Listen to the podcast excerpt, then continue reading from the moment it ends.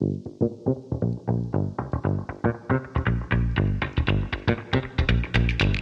ricordate quando si stava parlando del disegno di legge che poi sarebbe stato approvato per vietare la carne coltivata in Italia, diciamo così?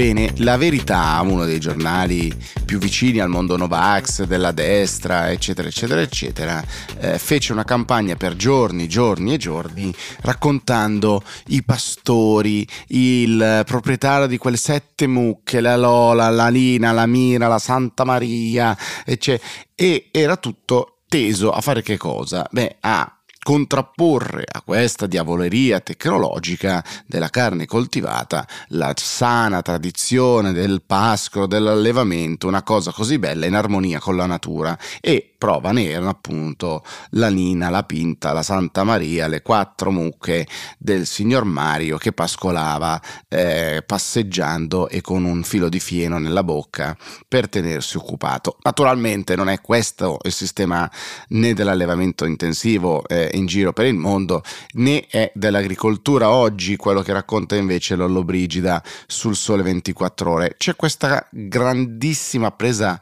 per i fondelli che se noi dovessimo pensare all'agricoltura e dobbiamo pensare agli allevamenti, allora è quell'immagine che noi abbiamo della mucca massaggiata in giro per l'alpeggio. Questo avviene naturalmente in qualche caso, così come avviene anche eh, le zucchine dell'orto straordinario eh, da qualche parte, tra cui i giardini della mia mamma a Bordighera, ma per la maggior parte dei casi invece parliamo di allevamenti intensivi, parliamo invece di agricoltura che si innesta su una qualità dell'acqua, dell'aria, della terra assolutamente in decadimento per colpa dell'inquinamento eh, del, dell'azione umana naturalmente e di, di agricoltura intensiva. Eh, e quindi questa idea romantica dell'agricoltura è semplicemente una presa in giro per chi come me ha sfondato i 30 da un bel po' e adesso va verso i 40 si ricorderà sicuramente di straordinarie zuppe che nascevano negli orti con solo dei grandi close up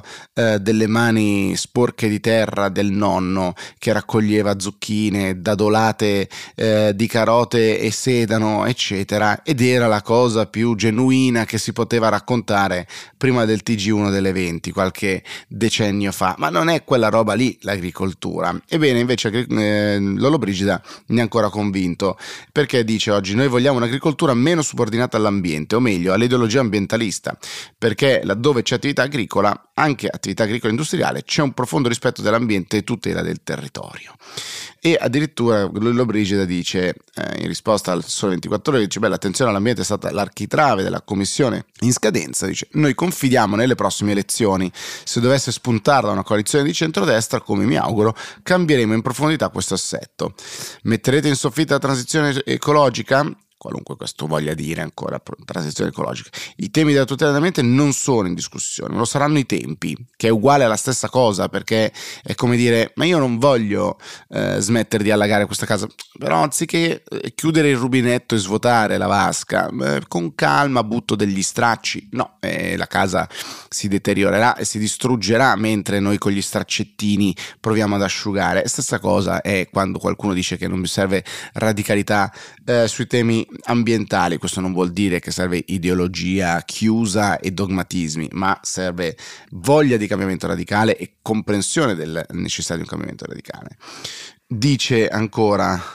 Lollo Brigida, da dove pensa di cominciare? Beh, dalla riforma PAC, attenzione, lui vuole cambiare l'approccio della sostenibilità, poi lo dirà magari fra due settimane, lo dice anche per il mondo delle auto, magari poi lo dirà sul mondo eh, del gas e degli idrocarburi. Oggi lo dice naturalmente sulla PAC per guardare agricoltori, dice beh, dalla riforma della PAC che va profondamente rivista perché il suo primo anno di applicazione è stato un fallimento. Le norme UE ci consentono di chiedere una revisione e di introdurre correttivi sostanziali. Qual è il principale difetto della riforma? Anzitutto la PAC che ci siamo trovati e sulla quale non abbiamo avuto alcuna voce in capitolo. Avremmo dovuto fare la maglietta eh, anche per i governi precedenti, ma dato che ormai hanno governato tutti con tutti, non possono dirlo se non quelli Fratelli d'Italia naturalmente,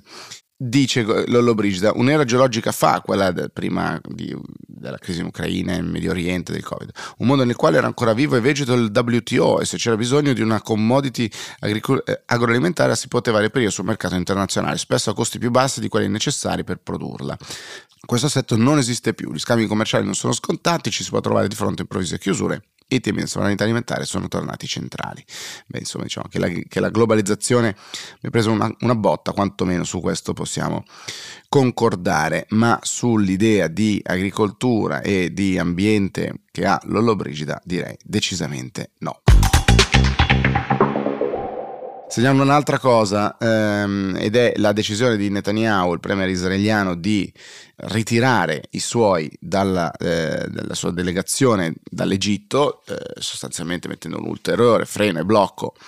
alle negoziazioni per eh, il cessate il fuoco e trovare un accordo con, con Hamas. Ehm, ma di questa cosa, diciamo, questa è la notizia, qual è il commento e la lettura che se ne può dare? Il, lo straordinario risultato raggiunto da Netanyahu, cioè quello di effettivamente ottenere da Hamas delle condizioni irragionevoli o quantomeno irricevibili per lui e comunque riuscire a passare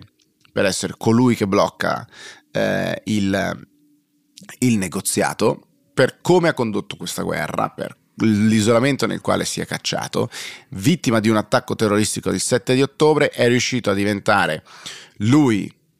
eh, nell'opinione pubblica il più isolato, Hamas meno colpevole rispetto al, eh, all'attacco terroristico che ha commesso il, il, 7 di ottobre e lui colpevole della fine dei negoziati, lui colpevole del non progresso dei negoziati nonostante è chiaro che Hamas stia facendo un gioco eh, terribile tanto sulla pelle dei, dei palestinesi che usa come scudi umani, tanto eh, sulle condizioni che pone che sono chiaramente irricevibili e chiaramente Hamas si aspetta un no da Netanyahu. Questo è quando la politica non guarda